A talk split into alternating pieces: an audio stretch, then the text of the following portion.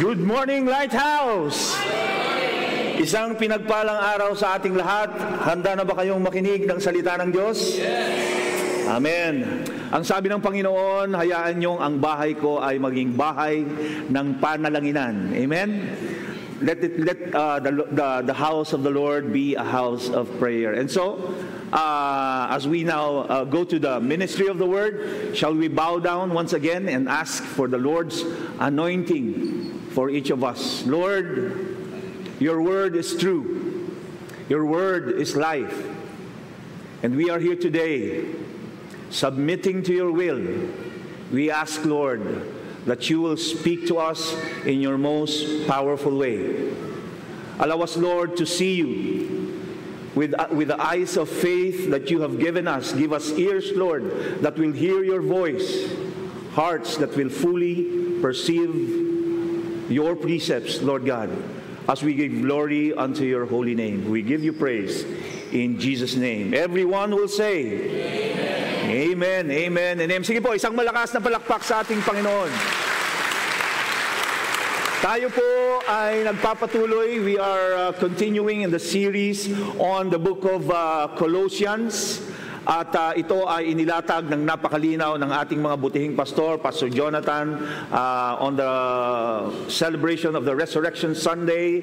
And then uh, Pastor Jojo, inilay down niya yung uh, how to live a victorious life. Naalala niyo pa yon?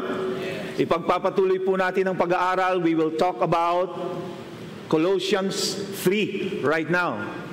Hayaan niyo pong simulan ko ang uh, mensahe ng ating Panginoon by saying this. Pakibasa, 1, 2, 3, go. Our beliefs motivate our actions. Kung ano ang pinaniniwalaan mo, yan ikaw.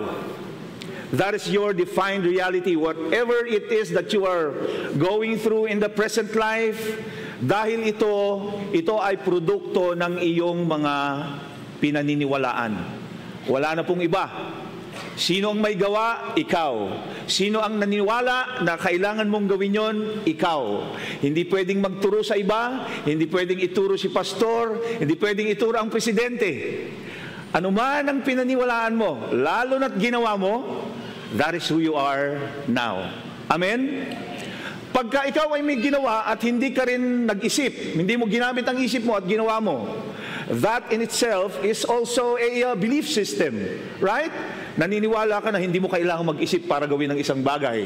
That is a belief system. Kaya naman, uh, ang kalagayan natin ngayon ay produkto ng ating mga iniisip.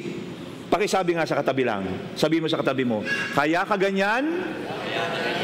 Kasi ganyan ka. Okay? Oh, wala naman ang iba. Kaya tayo ganyan, uh, kasi nga ganyan tayo. Ang libro po ng Colossians ay punong-puno ng mga deklarasyon na kailangan nating paniwalaan. Kailangan natin itong pag-aralan. We need to really study it, understand it, so that we may live a life according to the Word of God that we so understood. Kapag ang salita ng Diyos ay na unawaan mo sa puso, baliktad, sa puso at sa isipan, ang tawag po dyan ay epistemic condition. Basahin po natin ito. Your epistemic condition is a bridge bringing new life to grow. Yung kalalagayan ng iyong isipan, yung pinaniwalaan ng puso mo, okay, it is likened to a bridge. Isa siyang tulay na magdadala sa iyo ng paglago sa bagong buhay mo kay Kristo. Sino po yung LDP? Ako po yan. Okay? Ako po yan. Isa po ito sa, sa pinag-aaralan namin sa paliwanag kanina ni Pastor June Rupa. And I so believe in that statement. Bakit po? Kasi tunay nga naman, wala ka naman pwedeng ibang ituro kapag ka mali ang nangyari sa'yo, hindi maganda ang nangyari sa'yo, it is truly because of your belief or your mindset or your perspectives in life. Amen? So, sa pag-aaral natin ng Colossians, ayon po sa mga the- the- theologians in the past, when the, when the Apostle Paul wrote this uh, book, isa ito sa libro na na yung mga theologians ay sobra nilang uh, in-enjoy na pag-aralan. In fact, it pushed them into greater studies that it motivated them to pursue the Reformation, yung mga pagbabago na kinakailangan nung simbahan nung unang panahon right? Complementing the book of Paul in Romans, complementing Galatians, complementing Ephesians, yung mga librong ito. Because Colossians is a doctrinal book. Sobra ang doktrina rito na kailangan nating maunawaan. I'm not saying that the other books of the Bible are not anointed. Dahil ang buong uh, libro ng uh, Biblia ay salita ng Diyos. Amen? But what I'm saying is this, may magandang nangyayari pag nag-aaral tayo. Amen? Tingin sa katabi, mag-aral paminsan-minsan. Yan, mag-aral pag may time, sabi mo. Yan, mag-aral tayo ng salita ng Diyos. Why? Because having a, uh, a, a new mind is not shaped overnight. It, is, it, it, it must be uh, nurtured motivated accordingly until it becomes a thinking habit. Can you say that word? Thinking habit. Thinking habit. Yung ganito ka na mag-isip, ito ay magdadala sa iyo ng higit pang pagpapala sa buhay. Ang title po ng ating pag-uusapan is the Colossian Imperative. Ano nga ba ang pinapagawa ni Apostol Pablo sa sa simbahan ng Colose and with the subtitle How to Live a Resurrected Life. Halos kagaya rin po ng itinuro ni Pastor Jojo last time, how to live a victorious life. And metaphorically, tayo po ay nabubuhay na when when we are uh, when we, we receive Jesus and we have become, you know, born again in spirit, right? In essence, tayo po is living in a resurrected life. Agree? So, paano natin ito mauunawaan? Apat na bagay na dapat nating intindihin. It is uh, like a review. Okay? First and foremost, unawain natin. When we talk about Colossians, unawain natin ang central figure or the centerpiece. Ano ba ang pinakasentro ng librong ito? Ang sentro po ng librong ito, pakibasa, is Jesus, the exalted Messiah. Siya po ang sentro. Right? The book of Colossians would spend the Apostle Paul would spend all possible descriptions to highlight the supremacy of Jesus. Gumamit siya ng mga napakalalim na salita para makilala natin si Kristo at para mailatag ang kanyang supremacy. Come on, tingnan niyo po ito. The Son is the image of the invisible God the firstborn of all creation. In him all things were created, things in heaven, on earth, visible and invisible, whether thrones of, or powers, or rulers or authorities. All things have been created through him and for him. He is before all things, and in him all things hold together. Grabbing description, no? Image of the invisible God. Masyad, medyo, medyo ironic pa nga. Invisible eh, paano nagka-image? Di ba? Pero may, may, may image pala at ito ay si Kristo. Ipagpapatuloy po natin, He is the head of the body. He is the head of this church. He is the beginning and the firstborn among the dead so that in everything He might have the supremacy. For God was pleased to have all his fullness dwell in him, and through him to reconcile to himself all things, whether things on earth, things in heaven, by making peace through his blood that was shed on the cross. His royal status, his supremacy, both human and divine, the substance of being God. Inilatag po rito kung sino ang center, the central figure of the scripture or the word of God. Ano pa po ang kailangan nating maunawaan as we read Colossians? Una, the centerpiece or the central figure. Pangalawa, the cultural the cultural pressures. Pinaliwanag ito ng napakalalim ni Pastor Jojo last week. Allow me to revisit it once again. Philosophy, Judaism, polytheism. Ito po ang mga bagay na naging context ng mga mananampalataya nung unang panahon, lalo na po sa Kolose. Remember that before the, the writing of this book, ang mga pinaniniwalaan nila are coming from the Greek uh, philosophers. Okay? Si Socrates, si Plato, Aristotle. Okay? Wala namang masama ron kung titingnan mo. Okay? Maganda naman kasi kasi may wisdom naman yung kanilang itinuturo. But if you study study it in a deeper fashion, you will realize na ang tinuturo nila is humanism or humanistic in nature. Anong ibig sabihin? Walang space ang Diyos. Ang kanilang tinuturo ay kagalingan ng tao. Kung tao lang pag-uusapan, okay naman yun. But you do not take the Lord out of the equation, mga kapatid. Yun ang filosofiya ang kanilang pinapakinggan noong unang panahon. What else? Judaism. It is the, you know, the strict adherence to the law of Moses. Means to be saved, ang pagsunod sa batas o sa mga commandments na inilatag sa Biblia. Meron po kami examination uh, in, in the school.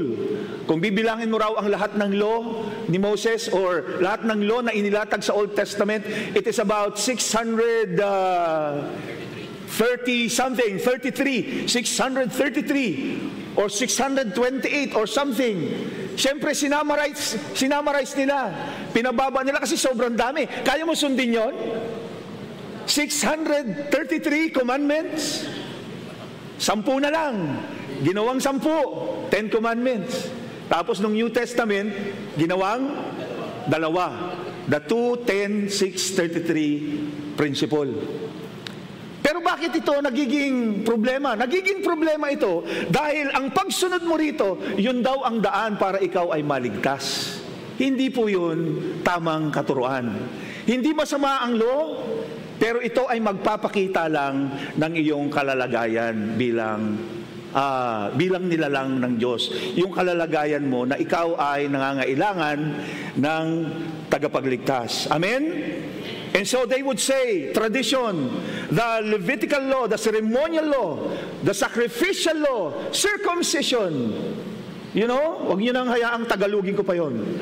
Circumcision and the Sabbath. Ito po ang uh, gusto nilang sundin ng mga mananampalataya para maging daan ng kanilang kaligtasan. Polytheism, yung maraming Diyos na sinasamba the Greek and the Roman uh, gods and goddesses, si Zeus, si Hermes, Athena, Aphrodite, right? The Greek goddess and Roman gods, Neptune, Jupiter, Venus, right? So, ang sabi nila, ito raw ay dapat panalanginan. At pinaalala sa atin ni Pastor Jojo, Jesus now, sabi nila, is just one of the gods. Isa lang sa Diyos na kailangan mong sambahin. So, parang nakapila yung mga Diyos doon at ikaw ay mananalangin sa kanilang lahat. Hindi po tayo naniniwala doon. Amen? Naalala ko nung pumunta kami ni June sa Pastor June sa sa Malaysia. Okay, we attended the Alpha conference there about uh, the same time last year or June last year. Kami po ay napadaan sa isang uh, templo ito po ay Hindu temple. Okay? We respect our Hindu brothers, right? But we do not believe what they believe. Bakit po? Dito sa templong ito, this is a uh, uh, Mariaman temple that is 150 years old. Okay? Ano po ang highlight dito? Yung gumawa nito, he fashioned about 228 idols and gods, small g, into this tower. Inilagay niya lahat dyan. At ano ang sabi nila? Lahat yan ay kailangan mong panalanginan. Imagine mo ang dami. Merong Diyos ng uh, puno, may Diyos ng hangin, may Diyos ng lupa, may Diyos ng tubig, may Diyos ng hollow blocks, may Diyos ng graba, may Diyos ng simento. Imaginein mo, malilito ka kung sino ang papanalanginan mo. Tingin sa, sa katabi, tingin lang sa katabi, tanungin mo, nalilito ka na ba? Nalilito ka na ba? Ayaw ng Diyos na nalilito tayo. Isa ang Diyos na ating pinaglilingkuran. Amen? Sa tatlong persona, Father, Son, and the Holy Spirit. And so, naalala ko lang po, meron akong inchik na kaibigan, Dumalaw ako sa kanyang bahay. Pagdaan ko sa bahay niya, it was long, long time ago. Makikita mo yung altar niya. Yung altar niya merong Santo Niño, yung altar niya merong crucifix, meron ding uh, meron ding palaka. Ano yung palaka na merong uh, na merong coin sa dila? Tapos meron ding pusa. Meron gumagano'n ganun din pusa, right? Okay, tapos meron pa rin siyang uh, may, may, may dragon, may Mama Mary. Okay, tapos meron pa rin siyang uh, tawag dito yung parang hex, yung badwa. Yan, bagwa ba yan? Bagwa. Right. So meron pa rin siyang ganun. Sabi ko, Kapatid, religyoso ka pala. Sabi ko sa kanya gano'n. Oo, oo, oo, sabi niya gano'n. Ah, ba't, ba't ganyan yung ano mo? Kasi nasa isang lugar lang. Nakalagay sa isang lugar. Tapos may incense, may insenso dun sa pinakaharapan. So make sure, di ba? May, may Christian, may, may, uh, may Hindu, may Buddha, may, ang dami niyang figurines doon. So sabi ko, bakit gano'n? Parang hindi ko maintindihan. Sabi nung, nung kaibigan kong inchik, uh, ako pre sa kanila. Ako pre sa bawat isa. Sa sabi niya gano'n. Ako pre kasi ako offer, sabi niya gano'n. Ako offer sa kanila, sabi niya gano'n. Sorry po, ah, ginagaya ko lang yung chick. Ako offer sa kanila, parang ano, parang, parang, uh, parang MMDA. Ako malakas sa MMDA. Ako malakas sa custom, sabi niya gano'n. Ako malakas sa immigration, sabi niya gano'n. gano'n daw po ang kanyang paningin. Kung sabi ko, magandang idea yun ah, sabi ko. Akalain mo maglalagay ka. So, kada tirik mo ng insenso, lumalakas ka sa bawat Diyos. Kailangan pa ba natin yon mga kapatid? No, amen. No, amen. Kailangan lang nating magpuri sa nag-iisang Diyos. Yan ang ating Panginoong Yesus. Sige po, laksan natin ang papuri sa ating Panginoon. These pressures, the cultural pressures, are tempting the believers, were tempting the believers to turn away from the teachings of Jesus. Kaya naman sabi ni Apostol Pablo, I tell you so that no one may deceive you by fine sounding arguments. Philosophy. See to it that no one takes you captives through the hollow and deceptive philosophy, which depends on human tradition and the elemental spiritual forces of this world rather than Christ. Naalala ko lang po yung istorya uh, ng isang uh, ladies natin. Okay? Uh, itago na lamang po natin siya sa pangalang uh, Ann Morales. Sinishare po ito ni, ni Sis, Sis Ann sa, sa, narinig ko na po ito ilang beses. Sabi niya raw, uh, may isang pagkakataon na yung kanyang uh, kamag-anak, okay? Uh, bilas mo ba yon, Sis Ann? Yung kanyang bilas. Uh, ito po ay nanganak, okay? So meron siyang baby. Tapos dumalaw si Sis Ann, of course, syempre, dadalaw tayo kung mag-anak natin yung may baby. And so, when she was there, nung papaalis na siya, sabi sa kanya, Ann, kasi medyo umiiyak-iyak yata yung bata, sabi sa kanya, pakilawayan mo naman. Kasi baka, mausog, mausog di ba? Palagay ninyo, anong ginawa ni Sis Ann? Nilawayan, hindi? hindi. Ayaw niya. Kasi hindi siya naniniwala ron. Pero alam, alam niyo po kung ano naging reaksyon. Ilang taon po siyang hindi kinausap ng kanyang kamag-anak. But you know, Sis Anne would, would say, would, would tell us the story that she would continue to reach out to that, uh, you know, family member na talagang uh, bibisitahin pa rin niya to. Kahit alam niya masama, masama ang loob sa kanya. Because of that, pag, pag, yung pagtanggi niya sa paglalaway. Kayo po ba, gusto niyo malawayan kayo? Ay, ayaw natin yun, di ba? Pero kung minsan, yung mga ganun, akalain nyo nakaka-offend pala yun? Nakaka-offend pala yun, di ba? So, may, may redeeming story naman dito. There was a time, yung mga ladies din yata, magkakasama sila sa isang uh, restaurant. Okay? So merong, uh, habang sila ay kumakain, I don't know, kasama yata nila sila Tita Blenda or, you know, magkasama silang na, na, nag, nag-lunch sa isang uh, restaurant. At merong isang kumakain din, merong isang batang paikot-ikot, patakbo-takbo sa kalagitnaan nila. Cut the story short. Ano sa palagay ninyo? Sinabi ng bata o ng magulang. Sabi sa kanila, Sis, baka naman po pwedeng lawayan, lawayan yung uh, anak ko kasi baka mausog kasi kayo lang naman ng tao rito. So, ganun ang kanyang paniniwala. Hulaan nyo, ano kanilang ginawa? Ayan. Pwede po, lalawayan po namin. Gusto nyo, duraan pa eh. Ew. Okay, pwede po lawayan namin, pero pwede po ba ipag-pray din namin?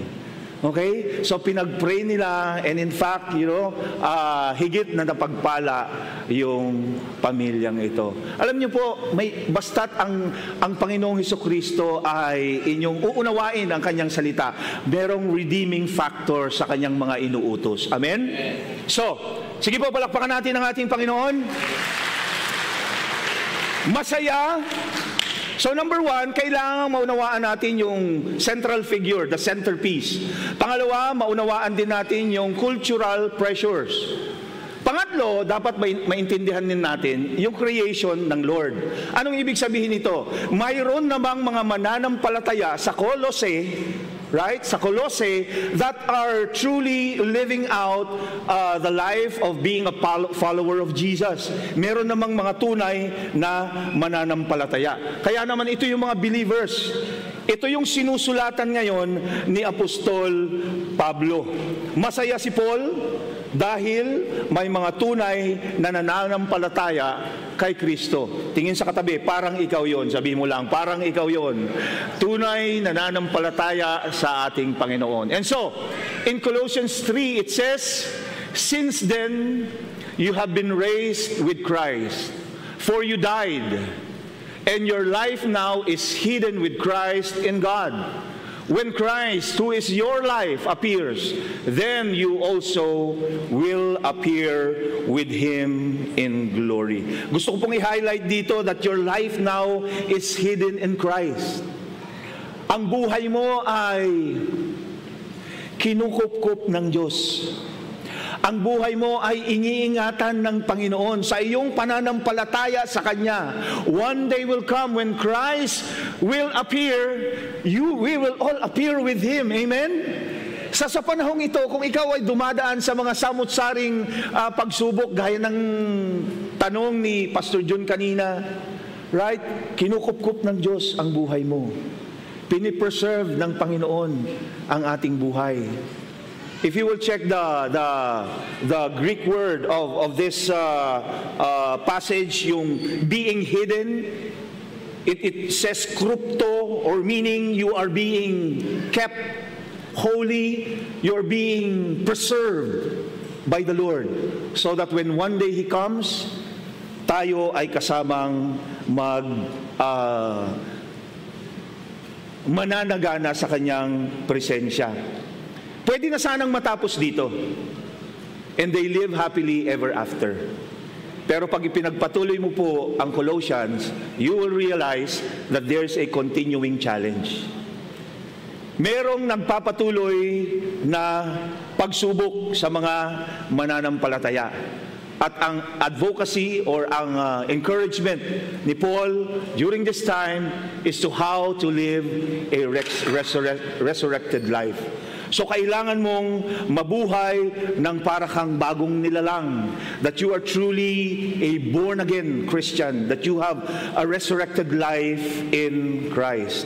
So, kung susumahin mo po yung ating pinag-usapan, ganito lamang po. Para maintindihan mo ng mabuti ang Colossians, kailangan malinaw sa iyo kung sino ang sentro. Si Kristo ang sentro, the exalted Messiah. He died and He resurrected the firstborn among the dead.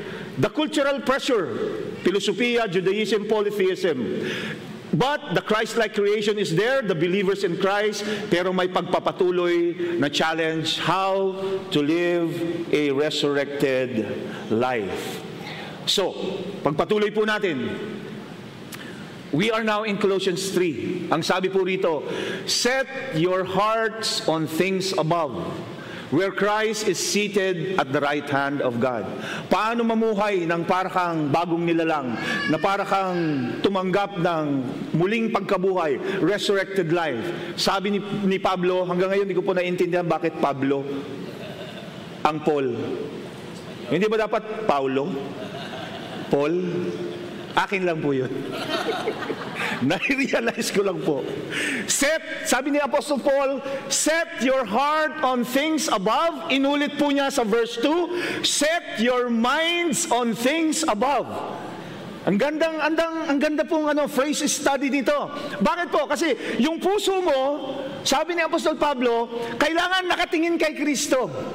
Nasaan si Kristo ngayon? Maliban sa nasa puso mo, nasa kalangitan siya at nagahari sa kanyang trono. Amen? Set your hearts where Christ is seated at the right hand of God. Now, sabi dito sa baba, set your mind. Kanina, set your heart. Dito naman, set your mind. So, hindi ka lang nakatingin sa kay Kristo, huwag ka na rin patingin-tingin sa lupa. Do not set your mind on, on earthly things. Ano kaya kaibahan nito? Kaiba, iba pa pa ba yun, pastor? Na ikaw ay nakatingin na kay Kristo, tapos wag ka nang titingin sa, yung, yung isip mo naman, wag, wag titingin sa lupa. Kasi sa totoo lang kapatid, magkaiba pala yung puso at isipan. Alam niyo po kung bakit? Tanungin niyo yung katabi niyo. Di ba andito sa, sa, sa church ngayon, pero ang iniisip niya saan kakain mamaya? Di ba? So kaya tayo mamamasyal after the church. Ano kayang pwede nating gawin? Di ba may mga kilala kayong ganon? Nagba-Bible study pero ang daming kachat? Di ba? Bible study tungkol kay Lord. Pero yung isipan nandito. So totoong totoo po, naunawaan ni Apostol Pablo yung yung ating uh, yung ating hugis, yung ating anyo bilang mga mananampalataya. So sabi niya, yung isipan mo at yung puso mo dapat ay nakay Kristo at hindi nasa lupa. That is what we call, I call, epistemic condition.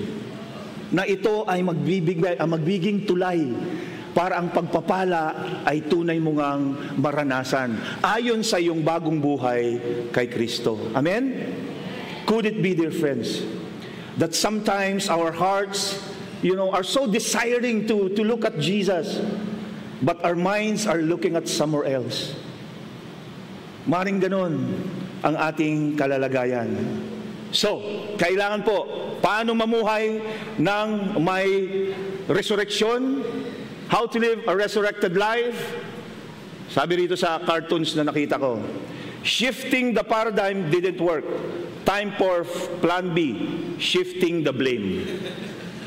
Kasi po ang pag-uusapan natin is to cultivate a paradigm shift. Kailangan may pagbabago ng isip. Kung gusto mo ng pagbabagong resulta, unahin mo sa pagbabago ng isip. Pastor Jojo would always you know, teach this in the marketplace. Your defined reality is a product of your deeds. Ginawa mo. And your deeds are motivated by your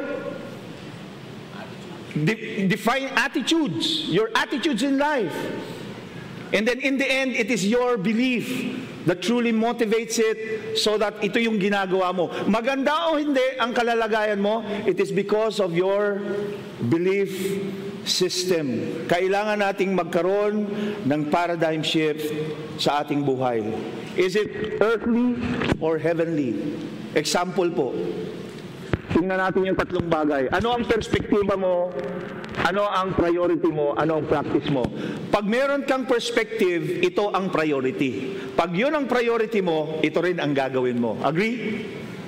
Dahil ito ang pinaniniwalaan mo. For example, ang perspektiba mo, I am the master of myself. There is no God.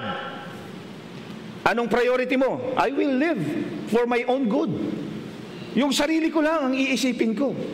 Anong practice mo? Dream my own dreams? Do everything to reach it? Wala akong pakialam sa kanila. Hindi naman ako accountable sa tao. Hindi rin naman ako accountable sa Diyos na sa isip ko non-existing. Right? Am I making sense, mga kapatid? Ganon ang iyong pagiging paniniwala. That's an earthly perspective. Heavenly perspective. There is God. And I am accountable to Him. Therefore, anong priority ko? I will live for God's purposes. Anong practice? I will find out God's calling in my life and will seek, of course, to fulfill it. Nagbabago, di ba? Depende sa perspective. Heavenly or heavenly or earthly. So kailangan nababago na ito mga kapatid habang tayo ay lumalago, habang tayo nakikinig ng salita ng Diyos. Sampung taong ka ng Kristiyano, hindi mo pa alam kung saan bubuksan ng Genesis. Tama ba naman yun? Hindi mo alam na meron palang Nahum. Meron palang Santiago. James, di ba? Ma- mababago ang isipan mo kung hindi ka mag-aaral ng salita ng Diyos? Another one, earthly perspective. There is no heaven and or hell. Okay? Tinatakot lang tayo ng mga preacher na yan. So, pag yun ang perspective mo, anong gagawin mo? Okay? Anong priority mo? You will eat, you know, drink and be merry for tomorrow we die. Right? So anong practice mo? Anything pleasurable, yun ang gagawin mo. Kasi hindi mo naman nare-recognize na merong uh, langit o lupa. Sorry. Parang nawala ang ano. Nasa na ba ako? Yun. Hello. Another perspective, the world is it. There's no heaven or hell. So anong priority mo? Kakain ka, maglalasing ka, whatever it is, you know, do things that are pleasurable Okay? Dahil wala namang langit o lupa na pupuntahan or impyerno na pupuntahan. Marami pa po tayong uh, pwedeng pag-usapan pagdating sa perspective. But what am I saying, dear friends? Ang sinasabi lamang po natin, magbago tayo ng isip.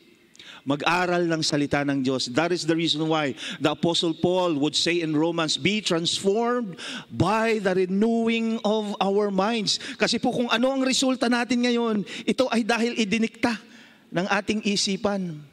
Kung hanggang ngayon, struggle ka pa rin, Pastor, tama ba talaga ang mag-tights? Baka naman kailangan yung ano lang, yung uh, giving na bukal lang sa puso. Kung hanggang ngayon may struggle ka kapatid, maybe that is the reason why you are not receiving the abundant life that the Lord intends for you to enjoy. Kasi yung simpleng utos na yun hanggang ngayon may struggle ka. Kapatid, panahon na para baguhin ang isip. Amen? Sikuhin ng katabi. Sikuhin ng katabi. Gets mo? Tanungin mo lang, gets mo? Sana nagigets po natin. If until now, ang church sa'yo ay two hours lang every Sunday, then something's wrong. You know why? Because you are the church. Paglabas mo rito, mamaya, church ka pa rin. Paglabas mo rito, lighthouse ka pa rin. Will you continue to shine the light of Jesus in your life wherever you go? Amen? Kaibigan, sige palakpakan natin ang ating Panginoon. And maybe you are here today na, na para i-challenge yung mindset na yan. Yung mindset na okay naman ako, ligtas na ako, dito na lang ako. And I will uh, just, you know, uh, you know, take it easy. Makikinig ako ng uh, salita ng Diyos every Sunday. From time to time, mag, uh, tutulong ako, yes. Pero wala yung sharing Jesus, wala yung making disciples. Kaibigan, hindi ito ang plano ng Diyos sa buhay mo. Amen? Meron po akong kaibigan. May kaibigan na naman ako. Dami kong kaibigan. Eh, di, di po po, dati akong sundalo. May kaibigan akong sundalo. So yung kaibigan kong sundalo, kristyano na ako noon, siya hindi pa. So sinisharean ko po. Itago na lamang natin siya sa pangalang Rambo. Yan, kasi sundalo eh. Rambo po ang pangalan niya. Hindi si Rambo ni Kuya Baba. Rambo rin ang pangalan niya. Malaking tao rin, bro. Makisig. Talagang matapang. At uh, alam niyo po, mula sa pagiging katoliko, siya ay naging Muslim.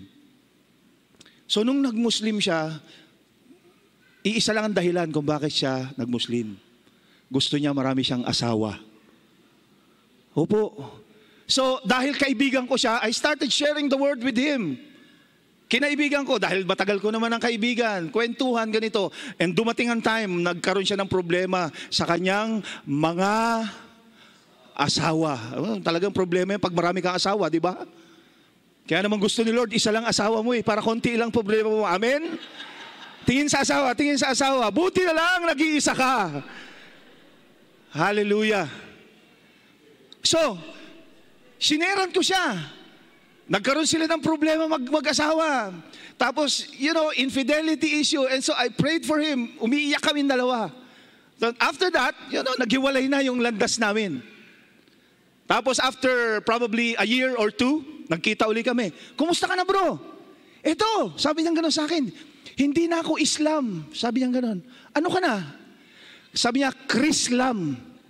Bakit Krislam? Yung itaas daw Kristiyano, yung baba Islam. Kasi marami pa rin daw siyang mga anak. Sabi ko, pambihira ka kapatid. Sana mabago ng, sana mabago ng Lord ang puso mo at tuluyan ka ng, you know, yumakap sa plano ng Diyos sa buhay mo to be a Christian. Amen? Magbago ng isip. Importante po yan, mga kapatid. And so, kailangan nating baguhin ang perspective dahil pag nabago ang perspective, magbabago ang priorities, magbabago ang practice, magbabago ang resulta ng buhay mo ayon sa gugustuhan ng Diyos. Amen? Palakpakan natin ang ating Panginoon. Live a life that is earthly or heavenly. Number two, clothe self with a heavenly perspective. Paano mamuhay bilang ng, ng resurrected life? Sabi ng Panginoon, damitan mo ang iyong sarili ng heavenly perspective. Itutuloy ko na po. Number three, completely rid self of earthly desires. Tatlong sina naman. Cultivate a paradigm shift, clothe self with a heavenly perspective, completely rid of self of earthly desires yung old humanity po natin, ito ay nagpapakita nitong mga bagay na ito. Sexual immorality, impurity, lust, evil desires, greed, idolatry, anger, rage, malice, slander, filthy language, and lying. Yung bagong humanity natin kay Kristo na merong damit ng kanyang uh, pagiging uh, makalangit, ang sabi ni Apostol Pablo, ito raw ang dapat nating nararanasan sa ating buhay. That we have compassion, we have kindness, we have humility, gentleness, patience, understanding, forgiveness, love, peacefulness, and thankfulness. Amen. Sige po, palakpakan natin ang ating Panginoon. Tanungin mo ang katabi mo. Tanungin mo lang, ano ang suot mo ngayon? Ano ang suot mo? Kasi ang sabi, isuot daw natin. Okay? Mabuti po ang ating Panginoon. Kaya naman, tayo po ayon sa salita ni Apostol Pablo ay patuloy niyang pinapaalalahanan. Ang sulat na ito sa mga tago-Colossians is not only for them. Amen? It is actually for each of us. Let your heart and mind dwell on this reality.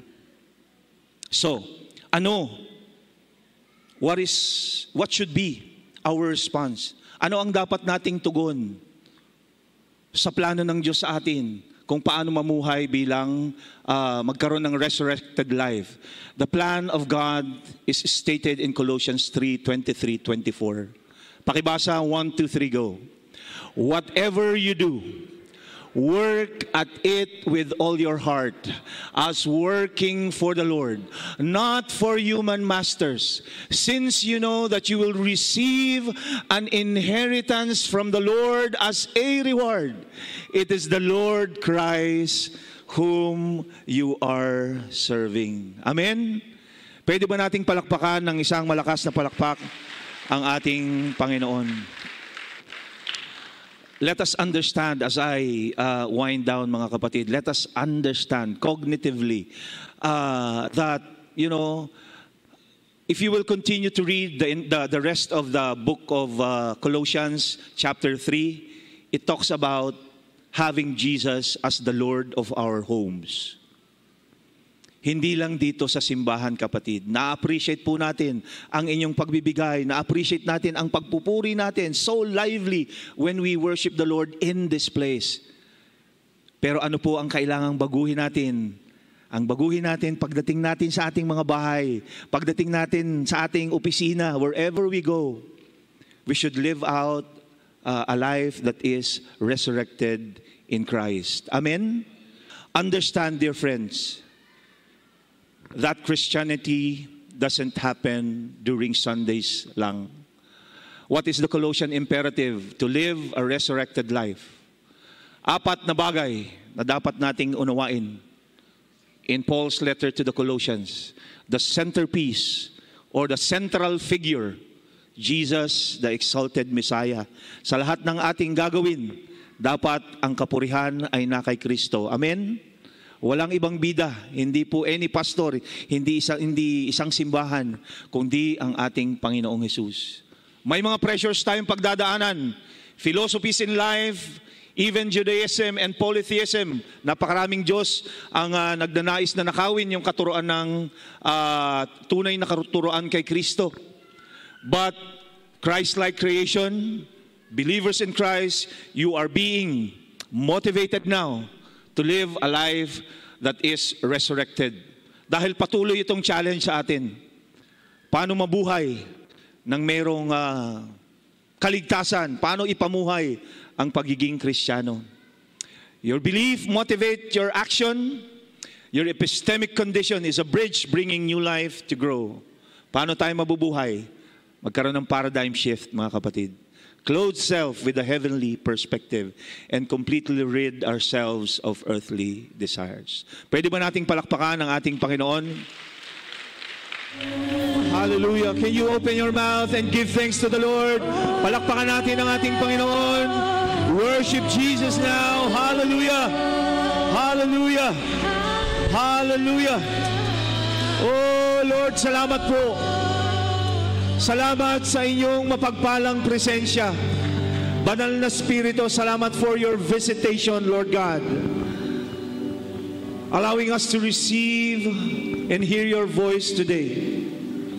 Father, in the name of Jesus, we just declare that every life here, in every family represented, as we go out of this place, Lord Jesus, will be a changed person may pagbabago ng aming isipan. May pagbabago ng aming mga perspektiba, ng mga priorities, Lord. And yes, our situations will change because we have the mind of Christ right now. Hallelujah. Panginoon, patuloy mo pong kasiyahan ang iyong mga anak. Patuloy mo po silang samahan saan man sila dumako. At hayaan mo pong ang iyong kabanalan, ang iyong salita, ang iyong presensya ay patuloy naming maranasan. Father, once again, we surrender to you our concerns, our challenges in life, our issues, Lord, problems here. At kung ano man po ang aming mga pinagdadaanan, alam namin, Panginoon, na ito ay iyong tutugunan. Because you are our God who is faithful. The name that is above every name. And that is you, Lord Jesus. Every knee will bow Every tongue will confess that Jesus is the Lord and the King of all. Father, we offer to you our lives. Holy Spirit, saturate every mind and every heart right now and allow us to fix our eyes on you, the author and the perfecter of our faith, to set our hearts and minds on things above where Christ is seated, glorious, sovereign, in power on His holy throne. At iwaksi namin ang mga bagay dito sa mundo. At hayaan namin ang makapangyarihang pagkilos mo ay maranasan sa buhay ng bawat isa. Panginoon, salamat po. We will continue to be a lighthouse. Ang pagiging lighthouse ay hindi matatapos dito, Panginoon. Paglabas namin, Lord, bit-bit namin ang inyong salita. Dala namin ang inyong presensya. And yes, you have said, signs and wonders shall accompany those who believe in you, Jesus. Mararanasan namin ang patuloy na kagalingan. Mararanasan namin ang patuloy na pagpapala. Mararanasan namin ang patuloy mong presensya, Panginoon. Lord Jesus, be the Lord and be the Savior of each life, Lord God. Gamitin mo po ang iyong mga lingkod para ihayo ang iyong ibanghelyo. Makilala ka saan man kami pumunta. Ang pangalan mo, Panginoong Isus, ay maihayag saan mang sulok at lupalok ng mundo. Panginoon, ikaw ay maitataas sa aming kalagitnahan. Ang pangalan mo, Panginoong Jesus, magpasawalang hanggan. Church, would you lift up your hands now? Itaas ang inyong mga kamay at tanggapin ang basbas ng Panginoon. May the Lord bless you. And may the Lord keep you. May the Lord's face shine upon you. And yes, may the Lord be glorious to you and give you His shalom as we live a resurrected life for the glory of His name and for the saving of many lives. In Jesus' name we pray. Everyone will shout, Amen. Amen and amen. God bless you, Lighthouse. See you next Sunday. Pastor Jojo will continue the series on Colossians. Magkita-kita po tayo. God bless you, Lighthouse.